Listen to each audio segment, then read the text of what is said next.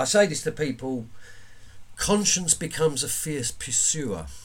People who have lived that life, unless you are a complete total psychopath, which I which I which I, I mean I'm not an expert, but I believe a very, very small percentage of people actually are, unless you're a complete psychopath, you go away from these acts and, and, and you you do feel bad and you do feel guilty and, and it's sort of like I look on it as a form of self harm. You know, you're you're you're in so much pain when you're actually committing these acts yourself because these acts are acts of desperation. Hi, I'm Naomi Murphy, and this is the Locked Up Living podcast where we talk with a wide range of people about harsh aspects of institutional life. We also explore some of the ways to overcome them and to grow and develop. I'm David Jones. So join us every Wednesday morning, 6 o'clock UK time, for a fresh podcast. So today we're meeting with Ray Bishop. Ray is the author of Outlaw, which is a book based on his experiences growing up in a council estate in southeast London. He and his friends were regularly involved with the police and uh, Ray tells all about his early days of petty crime. He was uh, dispatched to notoriously violent youth te- detention centres where he was further criminalised and he graduated with flying colours to a career in London's underworld as an armed robber, a drug smuggler, and a people trafficker. And along the way, he developed a serious addiction to cocaine and heroin, uh, which he'll tell us all about in a minute. But uh, Ray also gives us a story of uh, his struggle and redemption, of coming back from rock bottom and learning lessons the hard way. he enrolled in a rigorous rehabilitation program. Uh, in fact, he did that several times uh, and he managed to turn his life around. He went on to realize his childhood dream of becoming a successful uh, British boxing champion. Um, and he set up his own business, and along the way, he's also been advocating for others. So, welcome, Ray. Good to meet you here. Lovely to see you again, David. Thank you for having me on. Great to meet you, Ray. You um, too, Naomi. Really pleased, really pleased, that you've come on. Thank you. And you've Pleasure. had such a, a a rich, colourful life, but I wondered if you could begin with um, give, giving us a little bit of an account of your early life, where you grew up, tell us a little bit about what's, what your childhood was like, that kind of thing. Well, yeah, I, I grew up in uh, Woolwich, southeast London, which which um, on, on the outskirts of the south of London. Um, I would never down talk my area, you know, my my experience. Some great people come from there, but it was an area of I would call economic deprivation. It wasn't a rich borough of London. Uh, it was just a, a, series of housing estates, basically, and um, I grew up on one of them one of them housing estates in in in like the seventies. Really, I'm a product of the seventies and eighties, so yeah, quite challenging times. Yeah. Hmm. So, in your book Outlaw, which of course you talk about some of that upbringing, you you come across as being very reflective about yourself uh, as a young person. Can you say a bit here about how you think you were as a young man? Well, you know, I've I've I've looked at this long and hard, and being an author and like having had the the, the, the process of writing my own book, I look back retrospectively a lot of my childhood and from the from doing therapy and and, and whatever else. But you know, I was never uh, a tough child. I was never a hard child. You know, I was a, a bullied child. You know, I had, I had quite big ears when I was a kid, and kids can be so cruel. And I was bullied, and I was also bullied because uh, my father was sadly someone who suffered from alcoholism uh, my mother was an Irish immigrant. I had four siblings. We never had a lot. We were, and um, I always felt less than all the other kids because we just didn't have a lot. And being at the bottom of the pile in the sibling order, you know, I had an older brother and older sisters, so I got my brother's hand me downs. I was very much that sort of child. I, I don't want to play the victim because I know a lot of people didn't have a lot, but I was painfully aware as a child that I didn't have a lot, and especially in the areas of um, uh, sort of nurture and love. You know that that was sort of non-existent. My dad sadly was quite a violent alcoholic. My mum was quite neurotic. Um, and I remember being hungry a lot as a child. And the first way, first thing I I done, first sort of criminal thing I ever done, I remember when I was a young child, was I, I stole a Mars bar from a newsagent's. I'd done that because I was quite hungry, believe it or not. And I, am not, not playing the poor me, but that was the reality. You know, I was quite hungry, and I, and I remember stealing a Mars bar, and um, it didn't feel good. I didn't feel that it was the right thing to do. I had a strong moral compass, you know.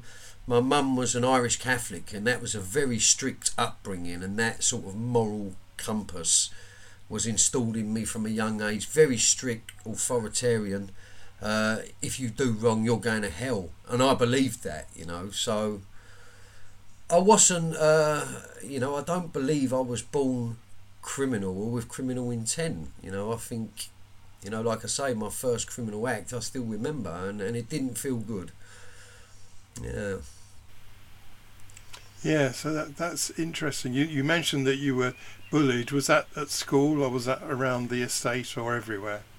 Well, yeah, uh, I mean at school I ran the ran the estate by the older kids. You know when you when you grow up in an estate, it's not like growing up in semi-detached houses, I think everyone sort of lives on top of everyone, and I think that can be quite a damaging, toxic environment. I think everyone needs a bit of space, and and, and when you're a kid, you never ha- I never had that, so I didn't have a place of sanctuary. I shared the room with my brother as well, and my brother was quite you know, the sort of the toxicity in my family sort of trickled down. You know, the bullied becomes the bully, etc., etc. So my brother was quite harsh and bullying, and I shared a room with him. So I never felt I had a place of sanctuary indoors. And I remember on the estate as a young child feeling immense fear of all the other kids because I didn't have the father guidance, so I never knew what it meant to be a young man and uh, the other kids that did have fathers or seemed bigger and tougher, I just felt so inferior. I remember them feelings well, just feeling so inferior and disconnected from from everyone, and and it was it you know I was full of fear, full of fear. There was a lot of bullying that went on in my area in, in at that period. You know, there was, for example, I went to a school, a Catholic school that was uh, two and a half miles from where I lived and I used to have to walk to school, even when I was from the age of five or six. And there was two or three other schools that I used to have to pass. And sometimes when you pass these schools, there would be little gangs that would hang about, and they would be from a different estate, and they would go to that school. So you had to take the long way round to school, unless you yourself was in a pack.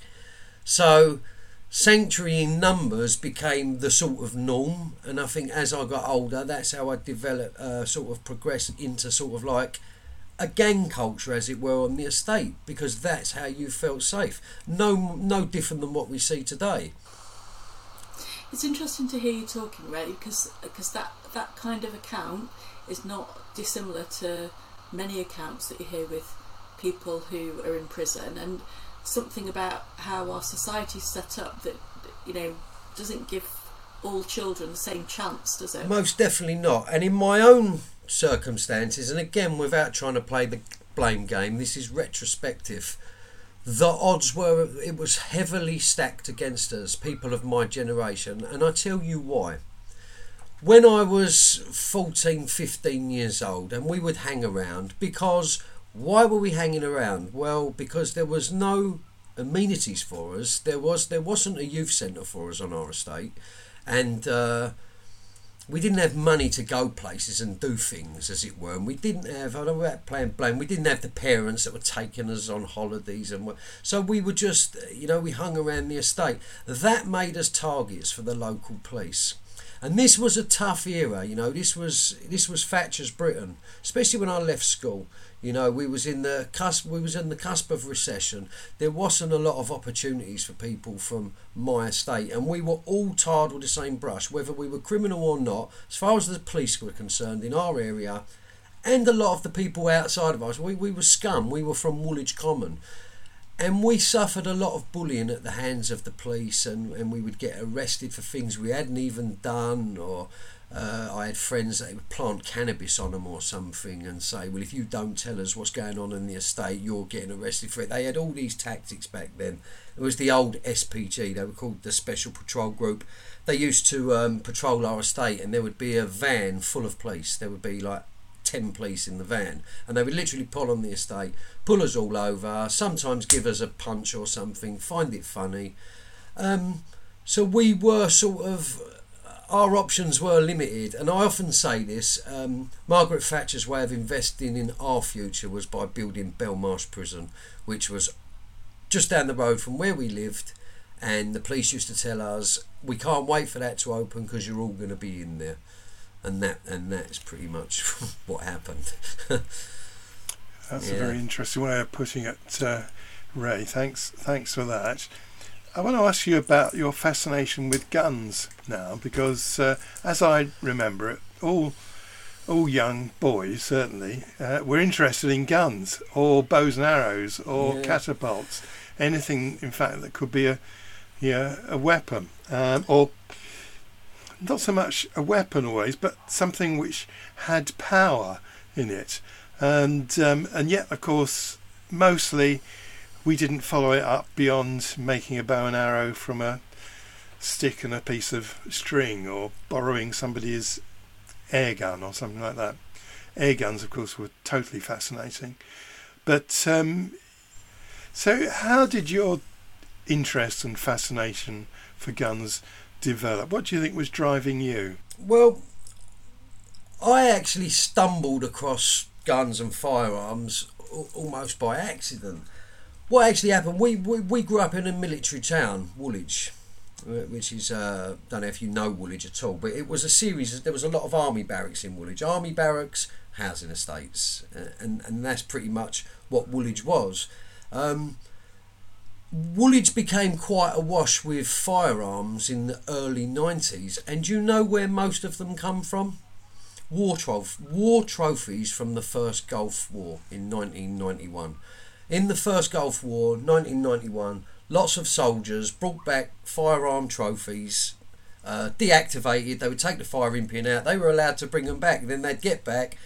The pins would be reinserted and they would be sold. And like Woolwich just become awash with firearms. It's, it's it's quite a mad mad thing really and also with the uh, the building of uh, Disneyland Paris and a lot of the workforce working in Germany people used to go from our area and work at Disneyland and in Germany, and they used to bring back firearms in their toolboxes. Believe it or not, they used to bring back little derringers, which were little two two uh, little snub-nosed derringers. They were only like this big, and they used to put them in putty and bring them back and sell them because there was a market for them. But so I sort of stumbled across them because they they was quite freely available back then. But we had a fascination. I think I had a fascination at a young age with the act of arm, of sort of armed robbery, and the reason being is because I came from an area where the people that we looked up to, the older generation, was was the people that were robbing the security vans and whatever else because they used to. I mean, it was criminally, it was the ultimate goal, wasn't it, to do that one job and get that amount of money, which would set you up for life, which it, it never ever did any of them people, and it never would have us. But you sort of aspired to that because you had nothing else to aspire to be. You were caught in the criminal trap. You were you were you were tarred that way. You felt that was your lot. Well, I did at the time, and you did, and I and I aspired to be like them people, but we never were them people. And what actually happened at the back end of 19, I think it was 1988, 89, three people from our estate got shot by police. Two, all robbing the same security van. Two got shot dead by the police, and my third friend, as he turned to run to the getaway car, the police shot him in the back. So it was pretty much an execution on the police's part. That's how it was back then. And people think when I say that they they think, oh, you can't say that. Do your research. Douglas Hurd was the Home Secretary at the time, and he ordered the police a shoot to kill policy because to bring the armed robbery rate down. So what happened is the more organised armed robbers, uh, sort of, they carried on, uh, and but the, the the crazy people like like us and our little crew, we never progressed to that point because we wasn't, we were desperate and chaotic and, and, and but we wasn't organised like them because the police had put a stop to it with their shoot to kill policy. But the firearms were, like I say, readily available, um, and back then, you know, I can only say with hindsight is is that it did they did make you feel empowered. And I hate guns, I hate all all weapons, and the message I would ever say to anyone, having been someone who's held firearms and held loaded firearms you may think you're in control of that gun, but that gun is in control of you. You are not in control of that weapon. You know, it's an extension of self. Hurt people hurt people. And I can say this from spending a lot of time in maximum security prisons. And I know one particular friend who shot dead a Securicor van driver whilst committing the act of armed robbery in Manchester. And I said to him, Why did you do it? And and uh, you know he had no answer. He didn't set out that day to kill that security guard. He almost said that gun went off by itself. You know, it was just an automatic thing. Because I've been asked this when I've done other media stuff. Would you have shot someone during the act of armed robbery? I can't. I, I would never have set out intentionally to, but I can also say uh, there's no way I could say whether I wouldn't have done with an adult head. You know, and that's why you know, there's a reason why police officers, military people, they have extensive training before they put these things in their hands. But people on the streets, be it a knife, be it a gun, you know, if you've got a damaged person and they're holding that sort of instrument of death, it's never going to end well, is it? You know, and I can say that, you know, with with experience. Well, it's very interesting what you're saying because it sounds as if what you're suggesting is that um, yeah, holding a, a, a firearm somehow uh, elicits or provokes a kind of psychological process whereby one feels uh, both more powerful and more enabled to exercise power in a particular way. Yeah. But that sounds quite primitive. It sounds as if it's almost a primitive level reaction. Most definitely. And I mean, I look back now, and it's some of my my deepest shame and why I am quite instrumental in, in terms of active engagement and rehabilitation. And as you know, I give talks and uh, and, and whatever else on on crime, and, and I'm very mindful of the victims. And at the time, I wasn't. Because, like I say, hurt people hurt people. And when you're in that damaged place. You know, you you you you commit these terrible acts and you uh, you have no thought or regard for your victims. It's only looking back now. You know, we were actually quite, you know, really quite menacing at what we'd done because you become experienced when you commit robbery. I mean, when you get people who run into, uh, say, uh, for example, a bank and shout like you see on the movies, "This is a hold up! This is a robbery!" That's actually quite Captain Caveman, quite sort of amateurish. But when you hone your art, it's actually more menacing. And I've heard this in a victim statement when I've been convicted of an armed robbery. Uh, and um, a victim said, What was so menacing is he, he was so polite and so friendly. It's like you don't need to be menacing if you have enough, if you command enough authority with that weapon, if it's an extension of self, the people are more scared and intimidated that way, which is not. I'm not making it. I'm not making it right, but you know, having known plenty of armed robbers who have done, so, you know, I've, I've, I've, I've seen the impact it's had on some people. It's pushed victims into alcoholism.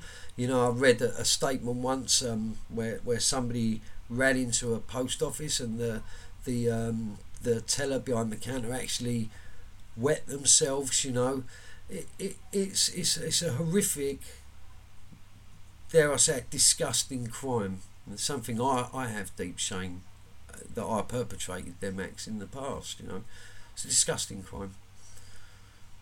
How you? Mean, you're clearly in touch with with the impact on on victims of experiencing that that kind of thing from your from your account. How do you think you disconnected and switched off from that when you because I'm assuming you weren't dwelling on those sorts of things as you were carrying out No. robberies. Well, I, I think, like I say, I, I've had the experience of, uh, of therapy, etc. But I say this to people: conscience becomes a fierce pursuer. People who have lived that life, unless you are a complete, total psychopath, which I, which I, which I, I mean, I'm not an expert, but I believe a very, very small percentage of people actually are. Unless you're a complete psychopath, you go away from these acts and, and, and you you do feel bad and you do feel guilty and, and it's sort of like I look on it as a form of self harm. You know, you're you're you're in so much pain when you're actually committing these acts yourself because these acts are acts of desperation whichever way whichever way you want to dress it up. You know at the time we believed we were in our area we were the chaps the faces. We believed that nonsense but the reality of it was in my own case and those around me it was just sheer acts of desper- uh, desperation what we were doing and like I say, the best way I can describe it is hurt people hurt people. You know, I was hurting, so I will hurt other people, and it's it becomes a form of self harm. It's almost like the more violent the crime, the more the more you can just completely be out of touch with any uh, any sort of victim empathy or anything like that. The more you damage yourself, and for me, that propelled me into sort of like uh, uh, drug abuse, as it were, because I, I got to that place where I was in so much pain that I would numb myself and uh, abuse cocaine or abuse alcohol or, or, or opiates, which I only really sort of done in prison because of the numbness, the boredom. It's it's all part and parcel of that cycle, and you're just caught in it. You know, it's you you know there's a better way, but you don't know there's a better way. Does that make sense? It's like you. I used to think. I, I reached a point in criminality where I just hoped that one day I would wake up and my life would be different, but I was so heavily immersed in it, and it's it, it's just that day was never coming. You know, it's pretty much how it was. Yeah, thanks for that, Ray. That's a very uh, interesting reflection. So, thinking about the first time you went into a young offenders uh, institute, how did you find that? Did you learn anything from that experience? Well, uh, I'll say this. You know, I was, I, and I, and I'm open and honest about this, especially when I speak to to young. I was terrified.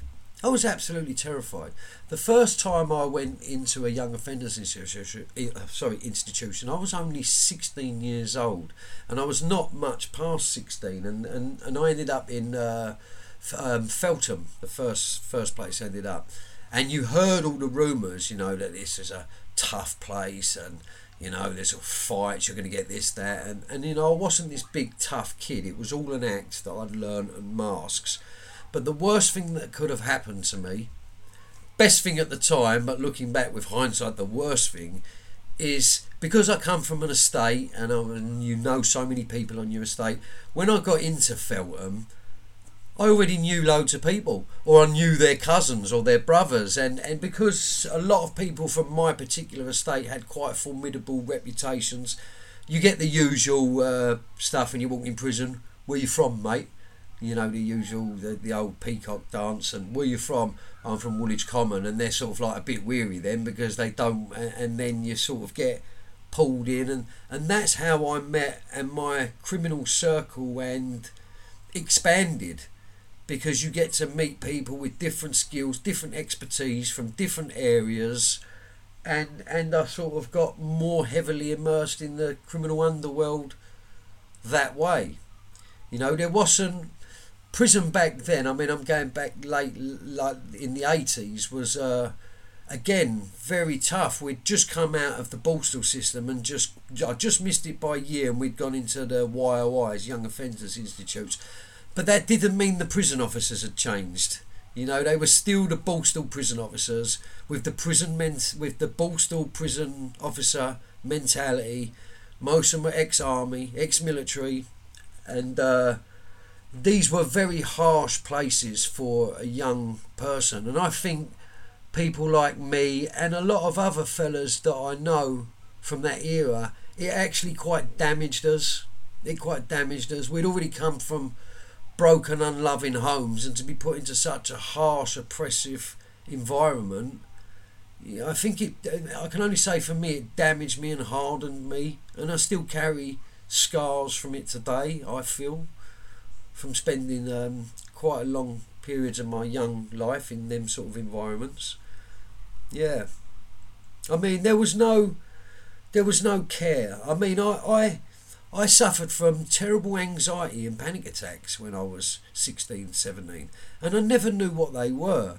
And I think it's because when I left home, I had absolutely no direction. I wasn't heavily, heavily immersed in the criminal world at this time. I was sort of doing petty crime where intervention would have been perhaps possible. But I, I suffered from terrible anxiety and panic attacks.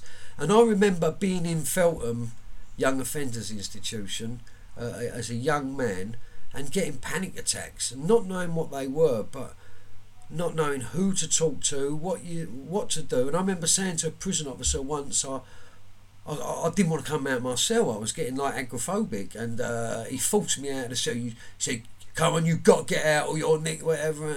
Just, just, just total. No, no, no compassion. No, no, nothing. You know, it was just a brutal, harsh regime. You know, and that's how it was. Very, very different to how it is today. You know, but that that that hardened me, and it hardened me in my resolve against prison authority, police, judges. You know, I was very attuned as a young man at the injustice of it all. I felt like society was really against me. And in some senses it was, because we saw what went on. We saw, we witnessed police corruption. We wish we witnessed corruption in the judiciary from a young age. You know, we were we were young, naive, but we weren't stupid, and we witnessed these things.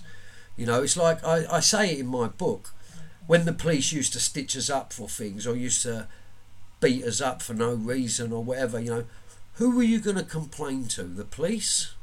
Do you see what I'm saying? It's we had nowhere to turn bar ourselves, and we and that hardened that that criminal code. And if you harden the criminal code in someone, you push them deeper into the underworld and deeper into gangland. And that's how it was for me. And then you're expected to behave in a certain way, whether you're that way or not. And the violent crimes I'd done, uh, you know, dare I say it, and people who look at my life and my criminal record will go, "Oh, you, you're a horrible, terrible, violent man." No, I wasn't. I'd done terrible, horrible, violent things, but I was not a, I was not a horrible, violent person. I was just so lost, so entrenched in that criminal world that I behaved in a way that I believed was expected of me. And I can only say that today now, years later, being a, a model member of society, a successful businessman, someone who contributes, someone who does a lot for charity, and I don't sing from the rooftops about it, I'm actually quite a dare I say it without trying to sound, I'm a bit of a philanthropist. My the greatest money I spend is the money I give to good causes, and I do that a lot, and I love doing it. You know, I sponsor some boxing clubs for young kids, and I give to animal charities, and I love doing that stuff. And so, if you see me today. And you look at me there and say, "Well, what? Where's the transition? You're either horrible, innate, violent, psychopathic, or you're not. So for me, there's two two totally ends of the pole. But you know that side of my life has very much left me. So I don't believe I was ever that way. I, I just behaved that way. You know. Thanks, thanks for that, that Ray. That's that's very helpful because um, it seems to me that what you're saying, well, you've said a lot there, but several of the things you've said is that you came out of those YOIs with a lot more contacts and a, a much more familiarization with that kind of uh, outlaw system. Very bitter, um, very bitter. And bitter. Yeah. Which, which brings me to the other thing I was going to say was I think in some ways you're talking about the other meaning of the word outlaw, which Yeah. perhaps is to do with being outside of the protective and caring functions of a of a social world. Yeah, yeah. Can I ask you, were you in contact with your siblings at, at this time? By this time, did you Well- have much contact with them? The irony was, my, my, my siblings are all law abiding straight people, as is my mother, as was my father, although he died young from alcoholism. They were law abiding people, you know, they were law abiding people. My problem was at a young age, I fell into the to the you know the estate and the the my peers became very much my family. That's where I felt accepted. That's where I felt I could communicate to a degree, and you know I couldn't tell people how I felt, but I could sure as hell show them. And in and in the gang sort of way of life, you could do that without without sort of fear of reprisal or anything like that. In the sense of uh, if I was uh, if I got caught doing something criminally at home when I was young, I would have got whooped for it. You know, like that's how it was, and um, yeah, so I just felt propelled to sort. I felt like an alien in my own family. I felt like I'd dream, been dropped from a spaceship. I guess that's what I'm trying to say. I didn't feel at home. I didn't feel it was a place of sanctuary. Uh, I explained that I didn't even feel I had a place of sanctuary in my own bedroom at night time because my brother was quite bullying. You know, he was older than me, two years older than me. So I never had any sanctuary at home. So I sort of left home mentally. From mentally, I'd left home at a very young age, but I actually left home at 16. You know, but um, apathy had kicked in long, long before. You know. Are you in touch with any, any of them now? I, I, I am. I wouldn't say I'm close to any of my family, which is quite sad. I am my own children, and I do speak to my family. Of course, I do, and I and I love them. And uh, my mum, I love my mum, but I find my mum very difficult. There's a lot of scars there from childhood, where my mum was very unloving and very cold. So there's a lot of scars there still. So I, I, it's not. I don't feel like even now as an adult of fifty years of age, if I was ever in real trouble in life, it it's not somewhere I feel like I could turn for emotional support or anything like that. You know, it's I do feel, and I've always felt quite alone in the world, like quite alone. You know, and and and I think uh, from a young age, you know, I felt like you you have to rely on yourself, and that's that's real it's quite sad when you when looking back that as a young man when I was going through all these problems when I was getting involved in crime when I was suffering from I would say mental illness because I was suffering from chronic anxiety and panic attacks which is a clear depressive illness that I had absolutely nowhere to turn with it you know and and all I'd done was just act out and and became the way I was you know Yeah, well, I agree with you, Ray. I think it is very sad, and I, I have to say I found a lot of your book was quite sad. It's written in a very kind of dynamic and racy style, but of course a lot of it is tragic. Um, There's a lot. Of, there's there's so much I couldn't go into depth about, especially being a child, because you know I looked at a lot of that stuff in therapy, but I had a very sad, lonely childhood without going into too much depth. You know, I felt very sad, very alone. And you know, to, to in a nutshell, you know, I, I used to sometimes watch telly from behind the settee. I used to hide behind the settee and look out because I was, you know, my stepdad was quite quite aggressive towards me, and my mum was quite unloving, and, and, and you know, I was it was just just fear in my household. It was just, yeah, it was quite. It was a horrible, not a nice, loving, kind childhood. You know, to, to put it bluntly, you know. which probably does yeah connect with the the next thing I'd like to talk about because in your book you clearly seem to link crime uh, with your drug taking um, and you've really struggled with this over the years and the book is graphically honest about the struggles that you had, uh, the relapses that you had, and, and then how you got back onto your feet again. Um, and it's quite painful reading it. Um, can you tell us a bit about your drug taking and how you've coped with it? Well, I've, I've been clean now for a number of years. I mean, I'm, I'm nearly nearly nine years clean of all substances. I don't drink, don't touch drugs, anything. But like I say, a young age. I mean, it was the acid house era, wasn't it? When I, when I was like 18, 19, it was acid house, like 1988 or whatever, and uh, we experimented.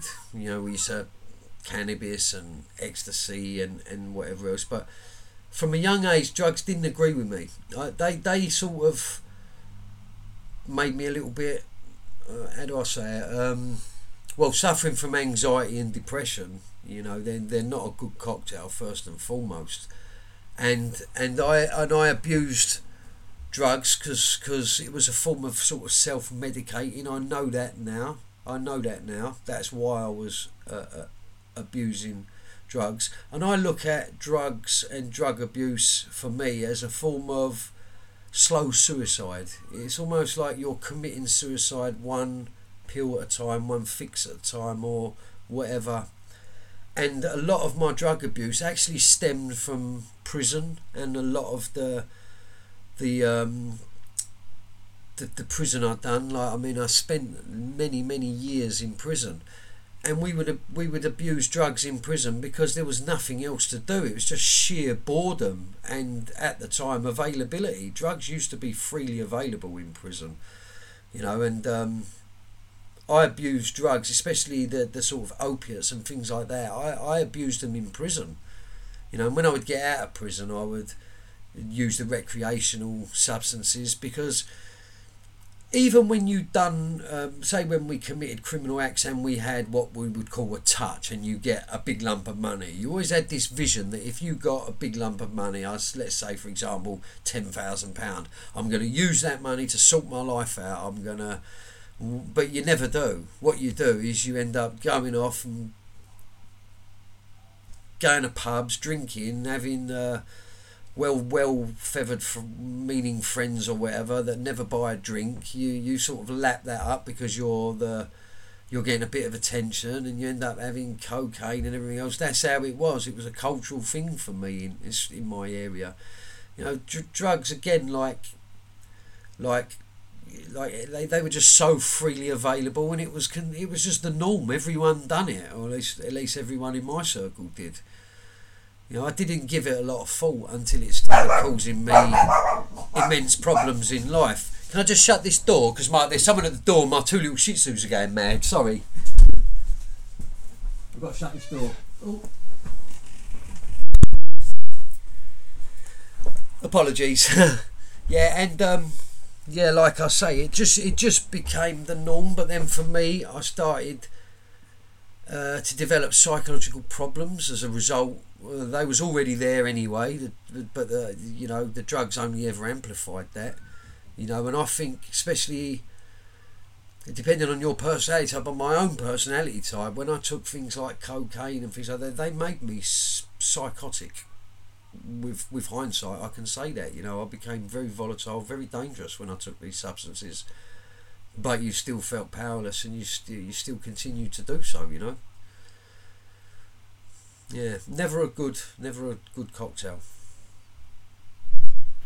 No, I mean, I think in your book, uh, you describe uh, how you began to feel all powerful, omnipotent, that uh, that you knew best and you could work your way through anything through through drugs, which which must be a very powerful sort of feeling to to have. How did you how did you manage to lose the habit of doing that?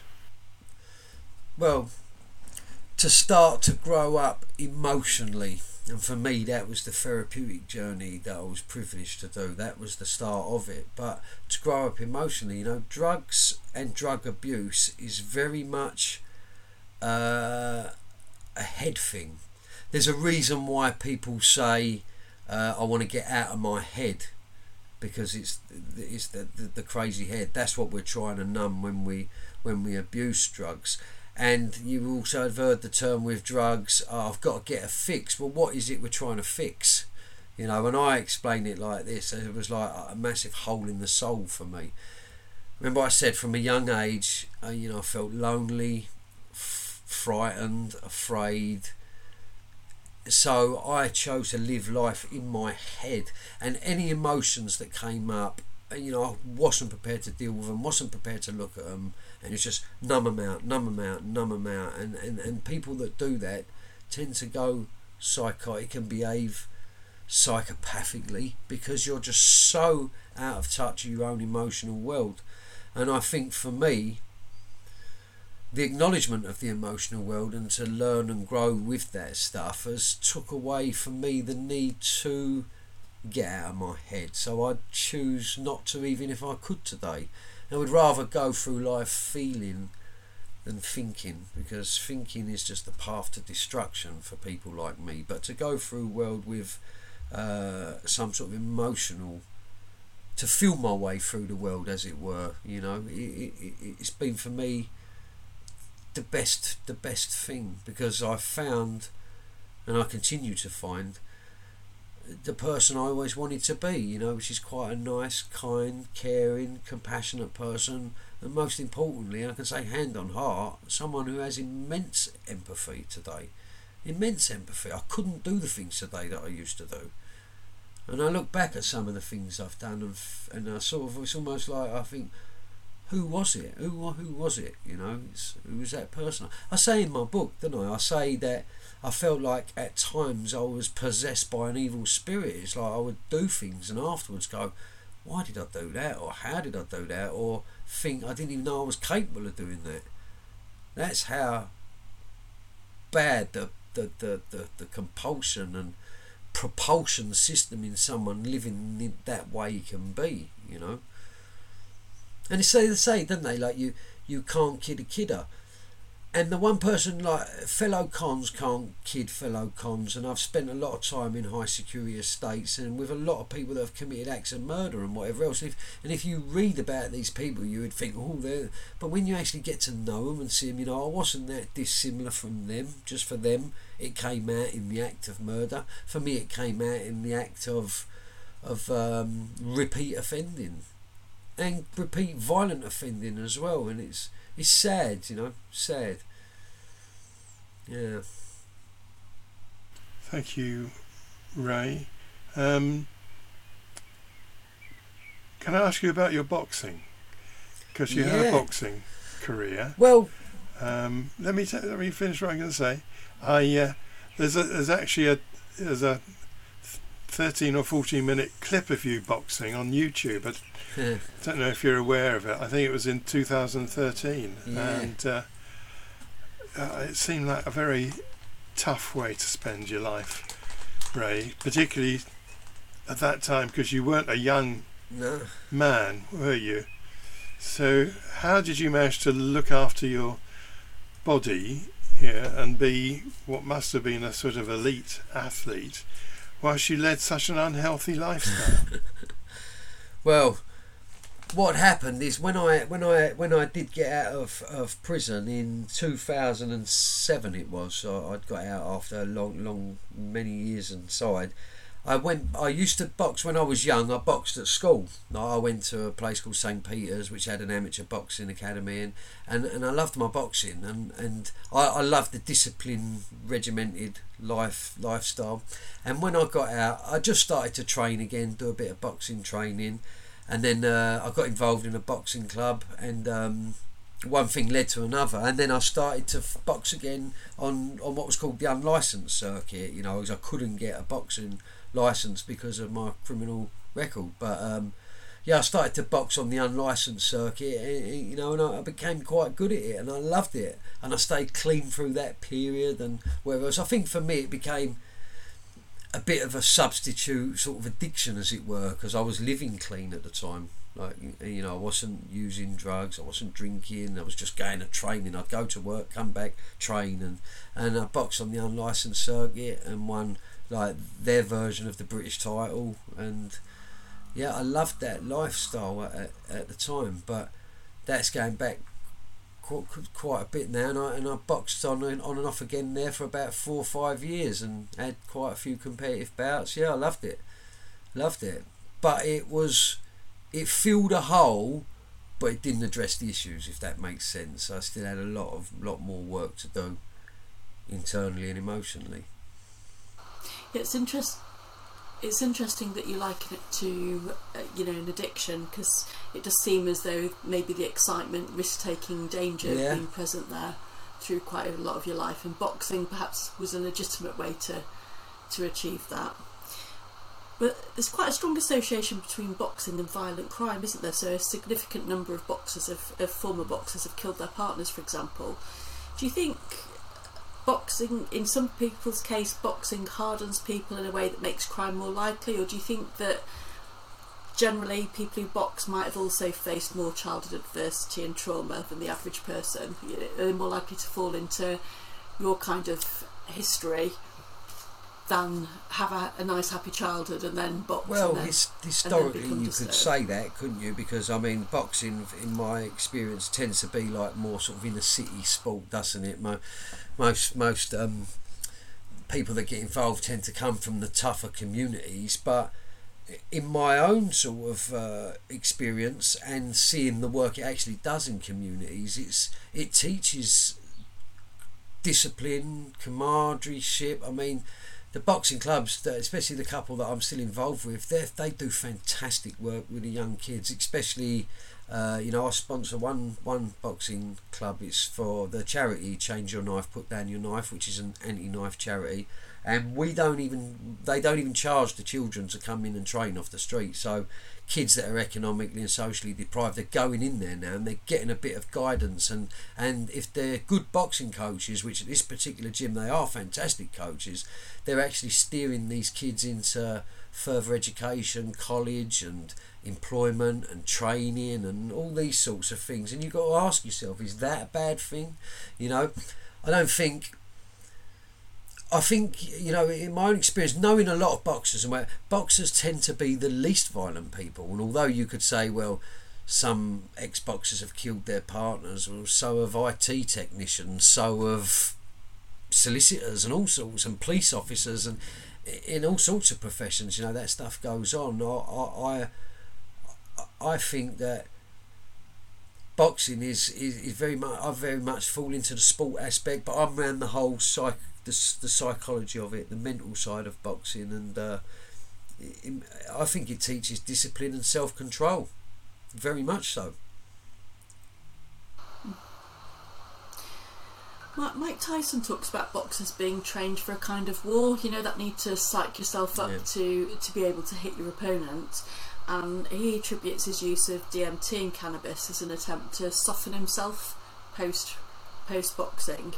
Um, how have you? uh, Was that some? Is that something that you can connect with? That idea that you might have to harden yourself to box, or did you did you manage that differently? for me it just came quite quite natural i think i i, I mean i was never although you could look at the, the, the crimes i committed in the past and say well you must have been quite aggressive or passive aggressive. I don't believe i was and, and and even in boxing for me it was more like a game of chess and it was about the skill aspect and you know it's about the art of boxing is to hit and not be hit you know, I didn't like getting hit, so I'd be quite evasive, and I like the whole the whole skill of it, pitting your wits against another man in that way. It's sort of like the ultimate game of chess. But they call a boxing ring it's a it's a very lonely sport.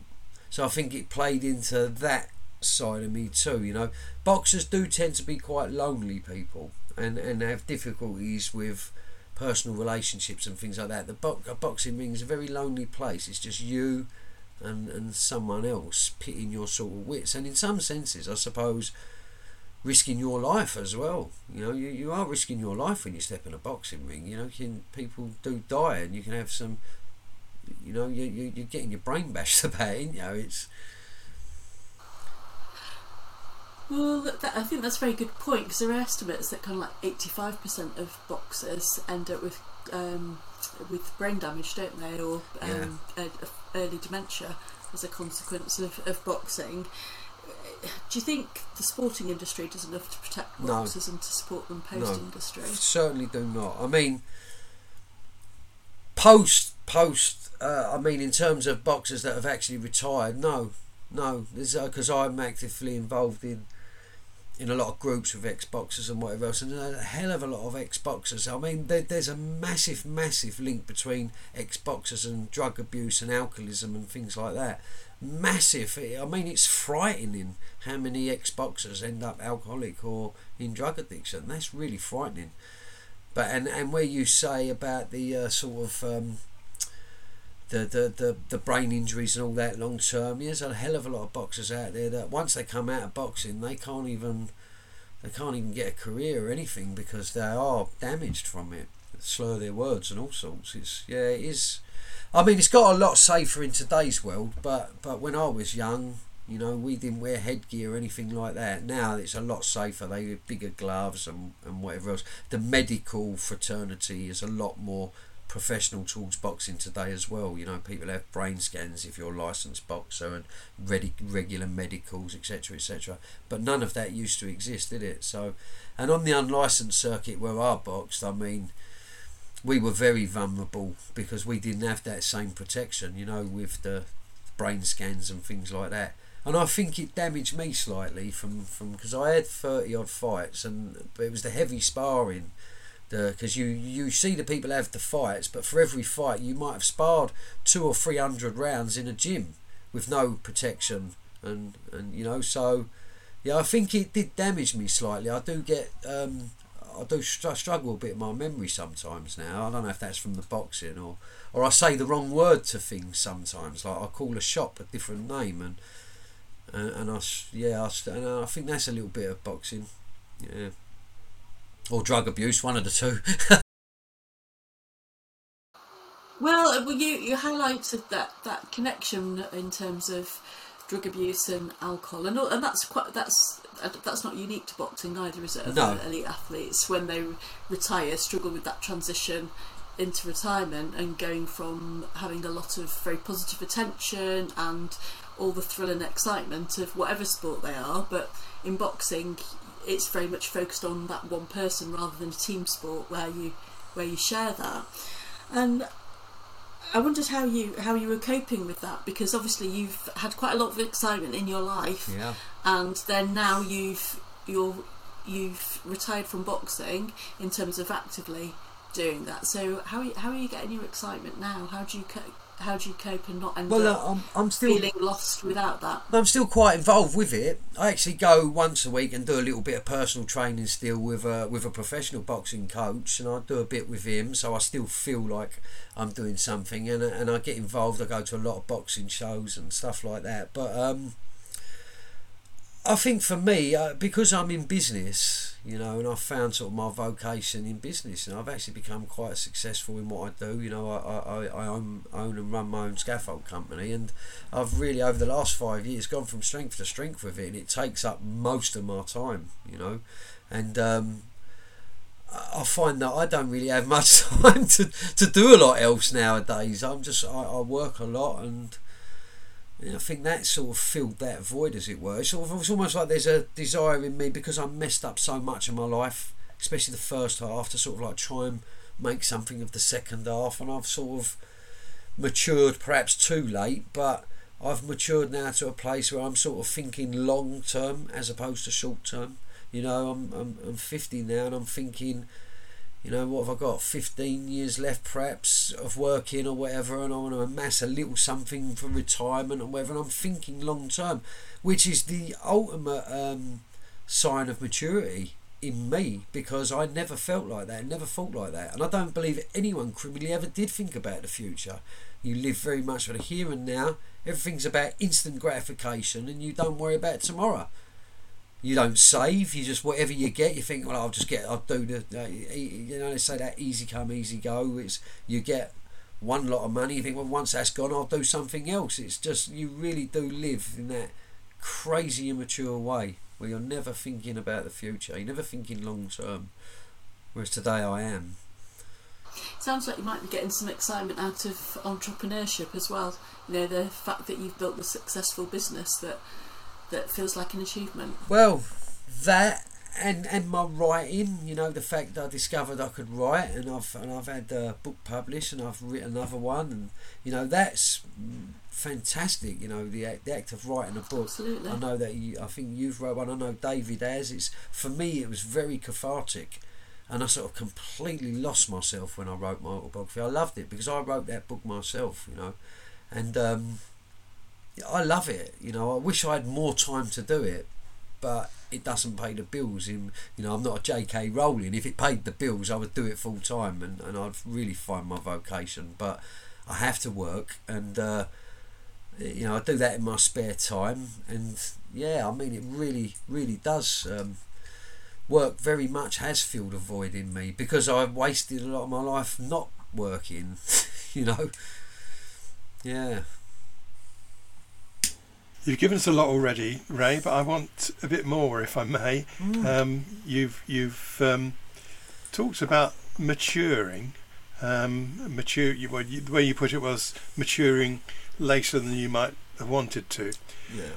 But but I think in your book you describe very powerfully how for you recovery wasn't a one-off thing. It was something you had to kind of get back into time and time again Yeah. actually. And I, I wonder if you could tell us a bit about that that journey. What what what started things to change for you?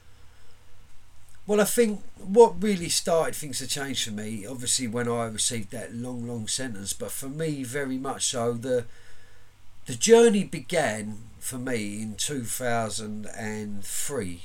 Right when when I went to when I went into I, I made the decision to go to Grendon and and do some actually look at myself, and I, think that's very much how the journey started for me. You know, I didn't get it sort of first time. There's been peaks and troughs, and it's almost like I had to make the mistakes to realise to sort of like for the things I learned to kick in, as it were. So when I came out of Grendon, you know, I thought I had it cracked, and I made a few mistakes along the way, but it was only through making them mistakes I think I hit another level of sort of self awareness and and sort of recognised that some things there's factors out of your control. If you don't if you don't work it out you'll act it out. Does that make sense? And and and I and I really had to sort of my mindset sort of changed so I became quite introspective. So now I know when I don't feel right there's something going on. And I don't have to act out. I can work through it communicate with people and for me I've had you know I don't attribute none of my rehabilitation to to my thinking or, or, or personal willpower or anything like that. I attribute to the fact I've had some great teachers along the way and some great support once I became open minded and receptive to that.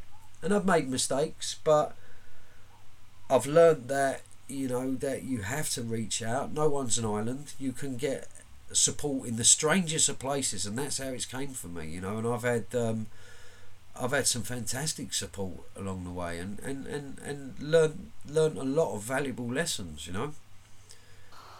So it sounds like you've got a really healthy attitude towards mistakes, though, because I think people can often end up feeling quite flawed, can't they? You know, Yeah. literally knocked over by it, and and then feel like, what's the point in continuing? Whereas it sounds like you decided to make lemonade out of lemons Yeah. and take the learning out of the situation so that you could be stronger next time. Well, I wouldn't, I wouldn't, I wouldn't um, want anyone to make some of the mistakes I've made because in my own uh, instances, some of the mistakes have proved nearly fatal, and um, or could have ended up a lot worse for for others. Like you, you know, but um, yeah, I mean, I, I, I I've I've learned the hard way, the hard way. You know, the the real the real real sort of hard, painful lessons. You know. Yeah. And I continue to learn, like we all do. Yeah. So we've been introduced to your Shih Tzu. Have you got Yeah. one or two? Two.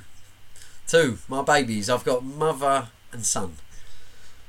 Yeah. Brilliant. They're, they're, my world. I, I adore my dogs. And I, I've always loved animals. I'm just big softy like that with animals. I don't know. So sometimes I think some people see how I am with my little dogs and they think I'm like like like the Bond villain with a little cat. Like every psychopath tends to have a small small little cuddly dog, don't they? But uh, yeah, I've got two little Shih Tzus. One's got ribbons in her hair. I, I love them. I love them to bits. They're my world. And um, I think animals for me because I'm I you know I share my yard with an animal charity. It's uh, and I'm really actively involved in that. And I think animals have taught me a hell of a lot about myself and that getting in touch with that soft, kind, care, nurturous place in me and whatever else. I speak about it in my book with my, my budgie that I had in Grendon. I, you know, I had a budgie Vigar in, in Grendon for, for two years while I was there. And I learned, and I really loved that budgie, and I and I learned to adore him. And, and when I left Grendon and, and I went to uh, another prison, uh, I wasn't going anywhere unless I took my budgie with me. I, I would, uh, you know, and I, and I took my budgie with him with me, and he died not long after I got out of prison, and I buried him in a in a pot, and he was yellow, so I put yellow flowers in there, and it, and it grew to these yellow flowers. So a, it, there's a lot of significance to me with animals, and I feel a deep connection and bond with them. And I'm very good with animals. I love them. I adore them. If I had my, my in my ideal world, I would I would work with animals. You know, if if I could make a living out of it, I'd love to. You know, I love animals. And do you still have contact with Sam, who you speak about very fondly in your book? Sadly, no. Me, me and Sam parted ways uh, about six, seven years ago, and I've been in a healthy relationship with with another woman now for over five years. I've got a stepdaughter.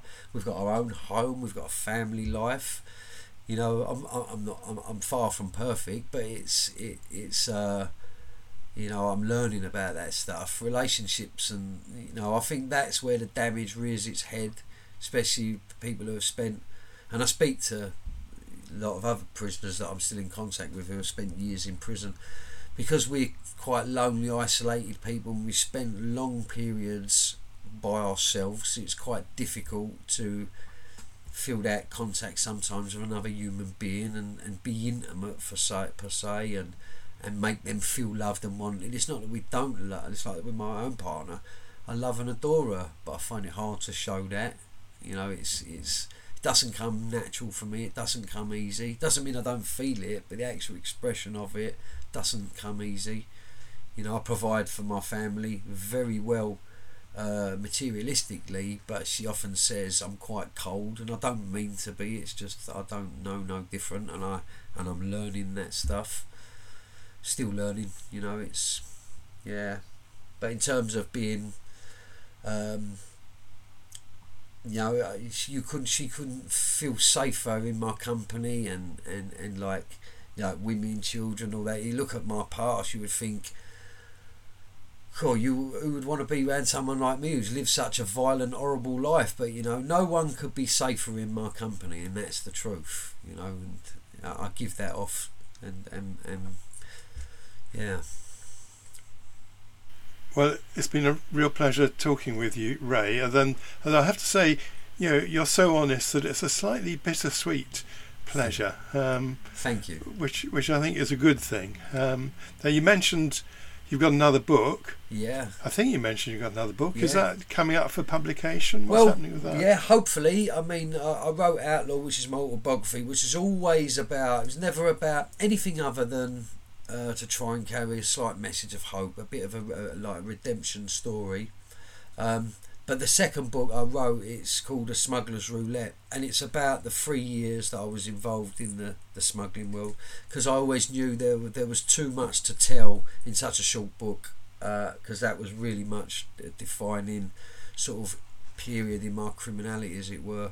So I wanted to write a book about that. Again, not to glamorise crime, far from it, but just to tell the story, uh, a bit of a social narrative. To there's a lot of information in there that people wouldn't unless you was involved in that world, you wouldn't understand. So I thought I would get that out there, and it was I was just writing it as a little project. But what happened is I wrote the first ten chapters, and somebody, a proofreader from Virgin, read it and said, "Oh my God, this book's amazing," and they they they want it. So it's sort of when they release it or not, it's up to them because I'm contractually obliged to Virgin. So it, we've got to wait and see now because of this stuff that's going on with potential film or or the docudrama about my life. Uh, we have to wait now because they wouldn't want to release it and spoil this. So they say yeah, you're at their mercy. But I've got to finish it. I'm being pressed to finish it. I've still got a few chapters left to go. But again, I'm working. It's trying to. You you know yourself as a as an author. It's hard sometimes to find the time to do these things. It's yeah. We're really grateful to you for giving us so much time today. No, it's it's a been really, really interesting talking to you, and the fact that you've been so candid as well, and speaks, you know, speak with so much honesty about about your experiences. Hopefully, you'll come back and talk to us when you've released your your next book It's a book. pleasure, Naomi, and I know David told me briefly that you've done a lot of great work with offenders, and, and I respect you for that. And, and in terms of David, it's my way of repaying my debt because David was one of the people who's quite instrumental in my own start of my own rehabilitative journey without going into detail. So, yeah, no, it's my way of repaying re, repaying my debt of gratitude. Always an honour. Thank you. And you gave me a mention in your book, which I thought was very kind and generous of you. Well, had you not have um, you actually assessed me, if you don't mind me saying, and had you have not progressed me onto a wing, who knows where I would be now? I honestly believe I would have probably ended up in Broadmoor because that's where I was headed. You know, I was that way in prison. Um, prior to coming to Grendon, I'd had a, an outburst in Dovegate and I'd attacked, I regrettably attacked two prisoners and um, when I was in segregation in in Long La- in Long Lartin, which is maximum security prison, as you know, um, psychiatrist that came down to the segregation tapped his pen on the side and said a signature from me and a signature from him, and you're off to Broadmoor. And that's like that's the reality, and you know that's what could have happened to me. So thank God it didn't. I'd still be there now. Okay, well, we'll look forward to the film and we'll look forward to the next Yeah. book. Fingers Cheers, crossed. Ray. Yes. Thank you so Thank much. Thank you. Thank you for your Thank you. time. Take care.